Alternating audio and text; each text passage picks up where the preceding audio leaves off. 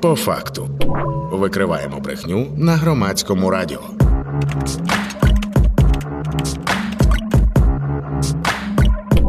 По факту.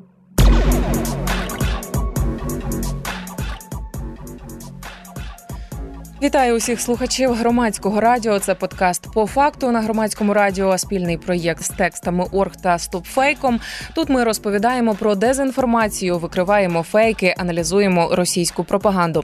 І сьогодні ми будемо говорити про те, як за два роки від початку повномасштабного вторгнення змінилася інформаційна війна Росії проти України. І будемо говорити з експерткою фактчекерської організації «Стопфейк» Оленою Чурановою. Олено, вітаю в ефірі громадського радіо. Вітаю.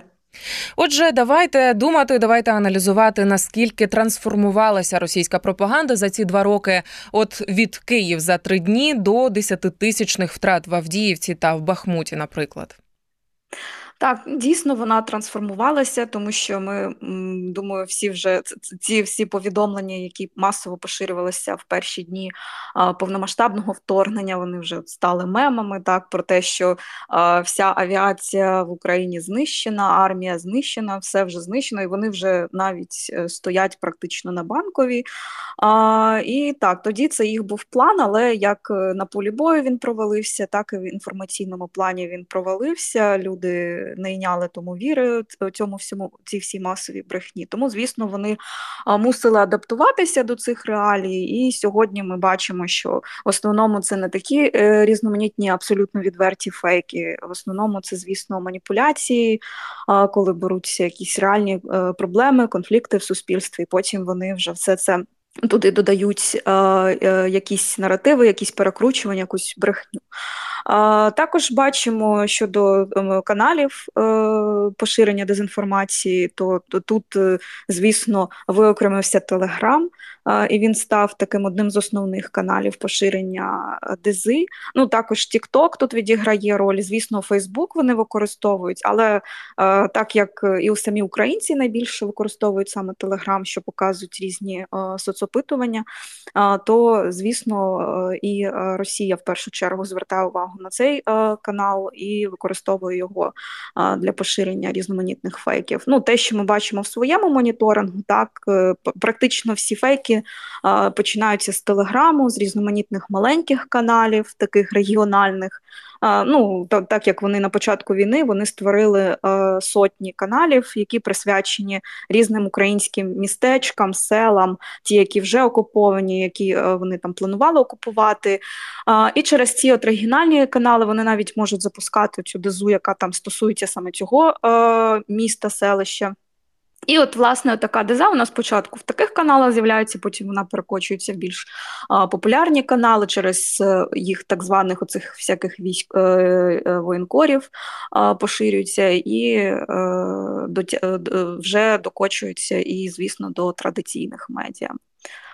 І тут хочеться запитати у нас у наших слухачів, е, як вони споживають цю інформацію, чи читають ці телеграм-канали, і наскільки вони їм довіряють, перевіряють так і не поширюють цю інформацію. Е, нам можна подзвонити до прямого ефіру 0800 30 40 33, Працюємо в прямому ефірі, або ж написати на наш студійний вайбер, і я поставлю ваше запитання чи коментар. Прочитаю е, теж у прямому ефірі 067 67 404 76. 6. А якщо говорити про саме от споживання цієї дезінформації, фейків і так далі, хочу розказати е, дуже смішний випадок з життя, тому що в моєму селі, де я родом, звідки я родом, а там, коли відключали е, це супутникове телебачення, ой, аналогове телебачення, і е, залишилося тільки російські телеканали. От реально дуже багато людей просто не захотіли там, чи не було грошей, щоб перейти на якісь там цифрові платформи, е, чи купити собі оті Т2 так, е, пристрої. І, е, звісно, вони дивилися російські телеканали, в тому числі мої батьки дивилися, просто щоб моніторити, що вони взагалі говорять. Ну, Тобто були якісь українські, які ще не виключили, і були от дуже багато російських. І наш сусід він дивився постійно Скабєєву і постійно Соловйова. І я запитала його, хоча це абсолютно розумна людина свідома, вона там аналізує. Тобто я не можу сказати, що це просто якийсь безпосередній споживач російської дези. Е, і я кажу, пане Миколо, навіщо ви дивитеся це кожного там вечора? І він відповів, каже. Я коли хочу розізлитися, я включаю цю Скабєєву, і у мене так рве. Якийсь просто такий адреналіновий мазохійський метод, просто щоб розізлитися. Я дуже сміялася тоді, що навіть так використовують оцей контент, просто щоб себе позлити та і агресію в собі цю пробудити. Е, якщо та-да, ви хотіли щось доповнити? Так, я я хотіла сказати, що ну насправді, якщо добре, якщо людина критична і розуміє, що все що вони там агресивно е, промовляють, це брехня, але це все власне і використовується, щоб от, до такої агресії довести людей, щоб вони були готові і мобілізуватись, і воювати, і навіть просто словесно знищувати там в різних чатах е, всіх, е, хто стосується до хто хто є українцями. Оце дуже цікаво насправді, тому що це ж все одно викликає якусь емоцію, все одно викликає якусь агресію, і воно все одно на тебе працює. Як би ти не відмежовувався від цього, правильно я розумію? Так, абсолютно. Навіть тексти ж, тексти ж нещодавно робили це дослідження про так звану аручість шоу, і тут можна побачити, як вони цей елемент вони використовують психологічний. Е, я можу сказати, що за е, ці два роки ці всі ток-шоу вони набагато агресивніші стали, ніж були до того. Звісно, і до того дуже багато було агресії, але зараз е, можна от помітити різні такі практики того нейролінізації лінгвістичного програмування, навіть коли просто під таку дуже емоційну негативну музику постійно поширюються одні й ті самі кадри. Вони свої ток-шоу починають з різних е, відео, як вбивають українці, українських солдатів на полі бою, і постійно їх прокручують, і все це е, під е, оту емоційну мову Скабєєва і там всіх цих ведучих, що російська армія йде вперед, ми перемагаємо, ми всіх знищимо. Тому, звісно, це таке емоційне накручування, ну залякування і підтримування цієї агресії проти України.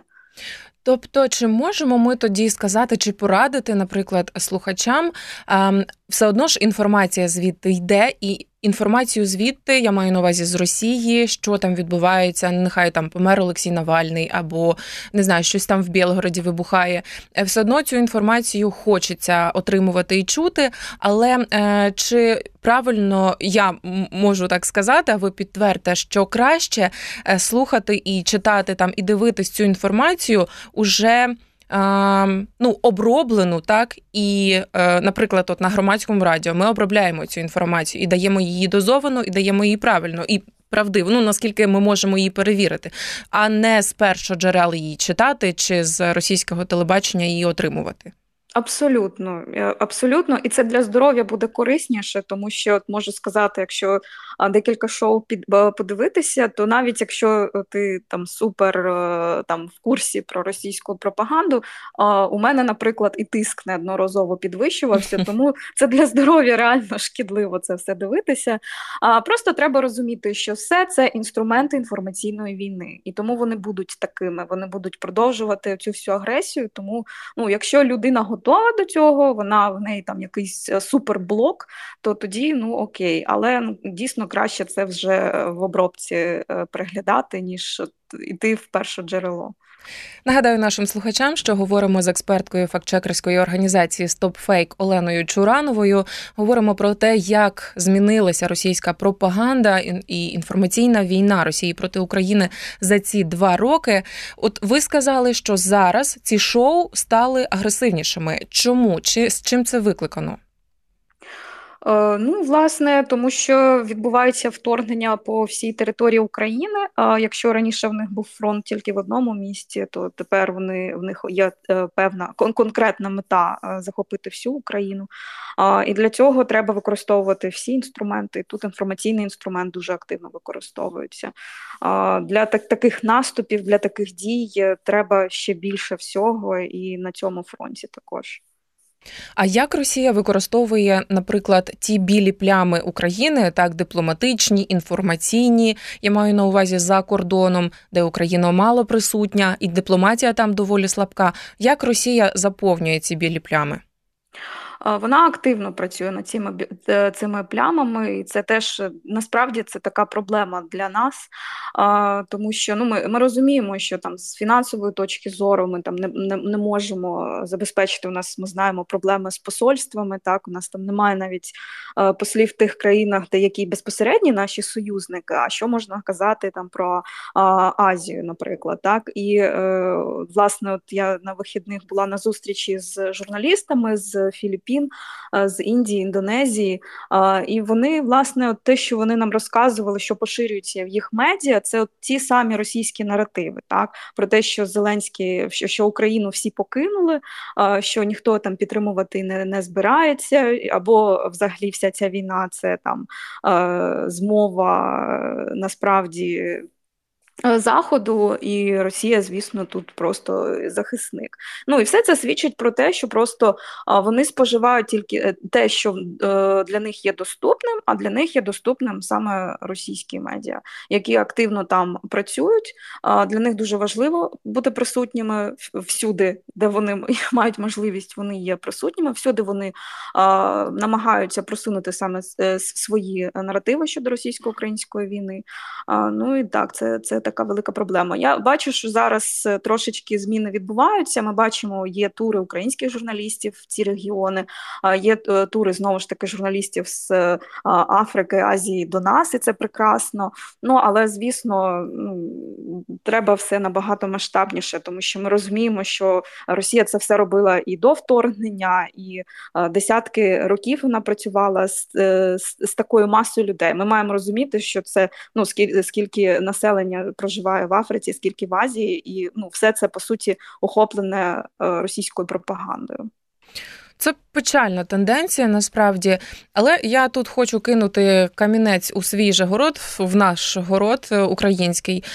Про що мається на увазі? Про те, що знаєте, ми і самі не сильно цікавимося іншими конфліктами, війнами, десь чимсь голодом там в країнах Африки, та навіть е, війною зараз у Газі. Ми не сильно цікавимося, тому що ну добре зараз під час повномасштабної війни це можна зрозуміти, тому що е, ну це наймасштабніша наша війна, і, і, і гинуть е, сотні людей просто. Але все одно, навіть до цього моменту, е, у нас ніколи не було такого ну емпатичної якоїсь журналістики чи емпатичного ставлення з боку читачів, глядачів, слухачів. От е, з приводу того, що десь відбувається війна. А зараз ми от хочемо цієї максимальної уваги, і щоб якесь там африканське село навіть знало, що відбувається в Україні, і це також можна зрозуміти. Але ну от як це працює в, в інформаційному цьому пінг-понгу? Так, ну воно з, з нуля абсолютно не береться, звісно. Ну що ми можемо говорити от так про те, як ми проявляємо інтерес? От якщо ми говоримо про Китай, теж от для мене теж це ця новин, е, це, це просто інформація була новиною. Що в нас е, в Китаї е, тільки один журналіст е, представляє Україну, це кореспондент Укрінформу, і все. Це на весь Китай. Ну тобто, про що про що ми можемо говорити? Тому ну дійсно дуже потрібна дуже серйозна велика робота для того, щоб е, е, нас там почули і почули е, наші факти, не ту брехню російську, а власне те, що відбувається насправді тут. І е, напередодні Володимир Зеленський дав прес-конференцію журналістам напередодні нашої розмови з Оленою Чурановою. І тривала вона майже дві години. Одна з найбільш гучних заяв президента була саме про кількість загиблих українських військових за два роки повномасштабної війни. Це 31 тисяча. А втрати ж Росії загиблими та пораненими президент назвав до 500 тисяч. Тож е, хочу вас запитати, яка реакція була у російських пропагандистів, які реакції поширювали поширювали вони у своїх пабліках та телеграм-каналах? Ну, от, власне, говорити, якщо говорити про прес-конференцію, то от саме е, оця теза, вона по суті стала основною, е, про що говорять в російських е, ЗМІ, е, про те, що е, оприлюднив е, Зеленський кількість вбитих. Ну і звісно, це все представляється в одному ключі, що ці ця кількість вона не є достовірною, що насправді українське керівництво значно занижує втрати. Ну тому що Росія ж розказує, що вони тут практично всю українську армію знищили кожного дня. Тому, звісно, ця кількість не є достовірною. Звісно, вони навіть не звертають увагу на те, що були названі втрати російської армії. Вони кажуть, «Е, взагалі не слухайте, це просто генератор якихось випадкових цифр, і такого насправді е, такого насправді не існує. Тому що можемо згадати, от, наприклад, що Путін говорив про втрати їх армії там рік тому, здається, він називав цифру десь там до 10 тисяч е, людей, і все. Тому, звісно, вони такі великі втрати будуть заперечувати. Ну а щодо України, так це все подається в ключі, що Відбувається заниження, що все це підтверджує, що українській владі все одно на е, тих на, на на, те, скільки е, військових гине, що їм е, що люди там це тільки якісь одиниці, які вони можуть не враховувати. Ну, все все це йде в такому єдиному наративі російської пропаганди, що влада хоче якомога більше людей вбити, до останнього українця воювати і так далі. І ще одним таким е, сильним наративом, який поширює, мабуть, російські пропагандисти, та й ви про це раніше сказали: про те, що Захід кинув Україну, допомоги той, якої ми очікували, немає. І власне сам Зеленський сказав, що саме від заходу залежить, чи Україна програє і чи буде багато жертв. Як цей наратив поширили у Росії? Е, ну, власне, вони більше звернули увагу на те, що просто навіть на цю прес-конференцію ніхто не звернув уваги. І, до речі, теж в цьому ж ключі повторюється е, щодо е, щодо інтерв'ю Зеленського Fox News, яке нещодавно вийшло.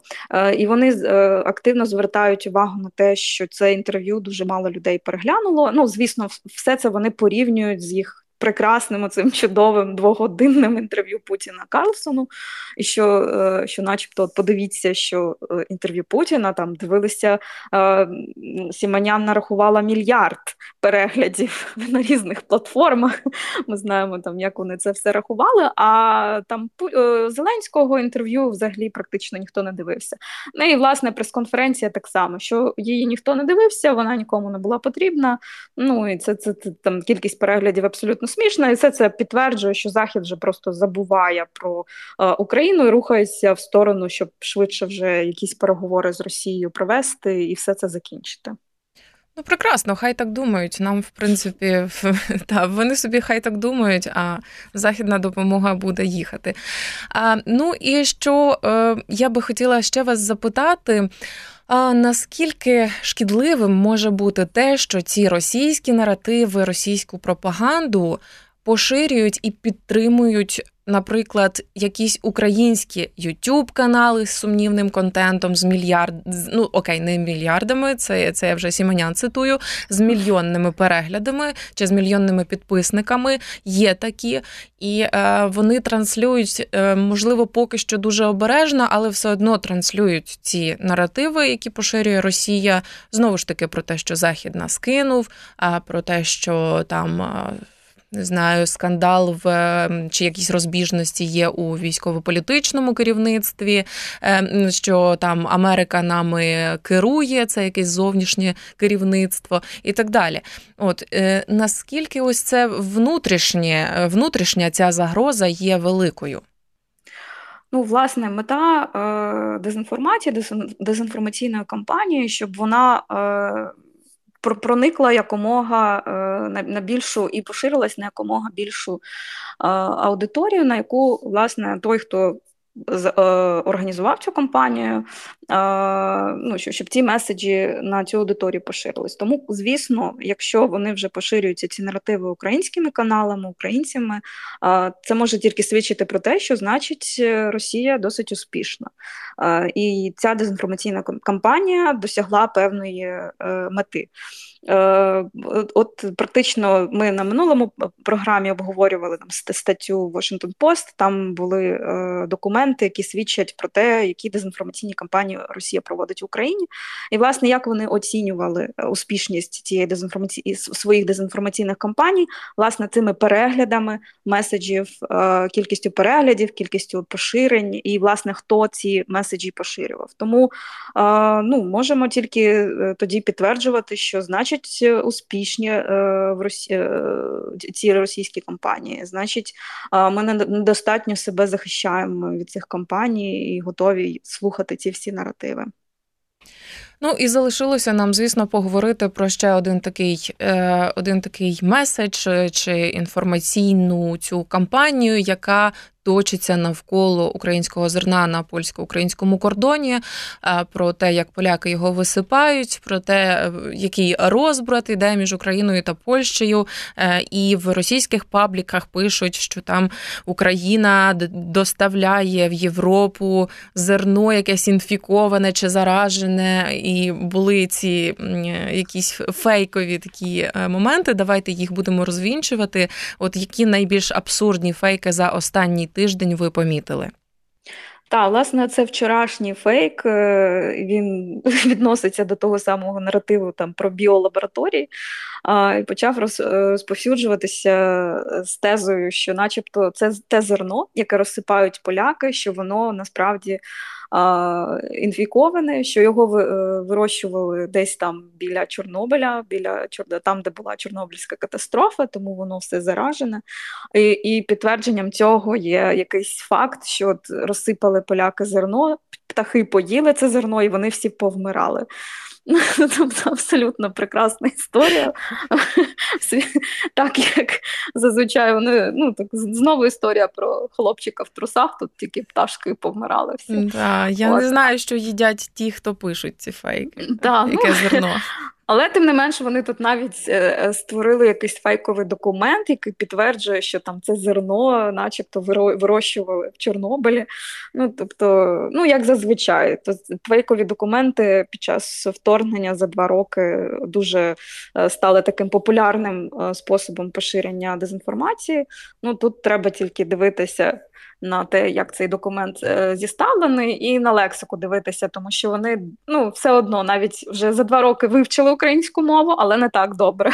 Якщо дивитися досить уважно, то можна помітити, що як вони це все створювали через перекладачі, помилки. Ну і це вкаже, що документ просто підроблений. Знаєте, це от і сміх, і гріх про біолабораторії, там голубів і і так далі. Тому що наші полонені, е, які виходять з полону і розповідають, е, про що допитували їх росіяни. А якщо говорити там не на рівні ФСБ, тому що ФСБ е, розуміє, в чому справа і розуміє, в чому правда. Але якщо на якихось таких первинних допитах, то вони розповідають, що ну, мій друг, навіть двоє моїх друзів, які вийшли з полону, вони говорили Іра, серйозно, вони говор... ну, питають про біолабораторії, де вони у нас знаходяться, і як ми заражуємо голубів. Я я просто була вражена, і вони самі в це вірять. Ну от з такими фанатичними очима, як розповідають мої друзі полонені, е, що вони дійсно питали про голубів. Тому е, ну про що це свідчить? Я не знаю, це наскільки промиті ті мізки, щоб вірити ну, в нереальні ці бази НАТО біолабораторії і так далі. Ну, Тому що це постійно транслюється різними медіа, в них е, транслюється з такими різними підробними документами пояснюється. Ну, при тому, що там це якісь реальні лабораторії, які діють так само, як і в Росії. Дуже цікаво, що там, коли ще до вторгнення вони звинувачували, е, що ті лабораторії, які там співпрацювали з США по певних проєктах, що це власне ті самі біолабораторії. Але сама ж Росія в тому ж самому проєкті існувала, але вони там в 2014 році якраз вийшли з, з, з, з цього проєкту, з цієї програми. Тому ми можемо можемо казати, що і в Росії є біолабораторії, тоді, ну, якщо ми будемо судити по цій самій логіці. Ну, але це все транслюється просто. І ну, люди, е, звісно, живуть в цій інформаційній повістці, в них немає навіть вибору, якщо вони не готові шукати якоїсь іншої е, реальності, справжньої реальності, то ну, вони будуть в це вірити. Ну я думаю, наостанок е, треба ще раз і ще раз нашим слухачам, е, слухачам громадського радіо е, підсумувати і все таки дати поради, як не. Не пійматися на ці фейки, не пійматися на цю дезінформацію. От ми вже сказали, що інформацію з Росії, якусь новини з Росії, треба слухати і дивитися тільки через українські змі, через інтерпретацію чи пояснення, фільтрацію, можливо, так так е, правильніше буде сказати. От е, як нам не попастися на все це, і, зокрема, ті сильні наративи, які дійсно просуваються в Україні і підтримуються деякими там, я ж кажу, мільйонними шкідливими ютуб-каналами, телеграм-каналами. От що би ви могли порадити? Так, Тік-Ток тут теж можна включити.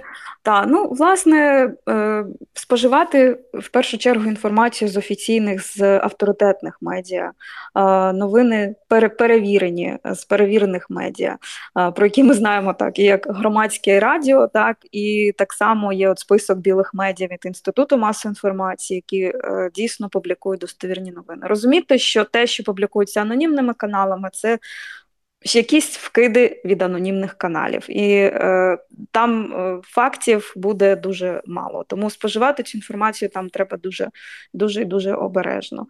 Е, а так, е, робити інформаційні детокси. Це, до речі, от в контексті всіх цих інформаційних хвиль, ми раз зараз розуміємо, що їх буде дуже багато, цих інформаційних атак, то краще іноді просто не постійно не сидіти в цій стрічці і не дивитися всі ці відео. Ну, але якщо якісь е, такі відео з'являються, які ну, досить емоційні, то ну, розуміти, треба думати тоді про те, е, звідки вони поширювалися, хто їх поширив, з якою метою їх поширив.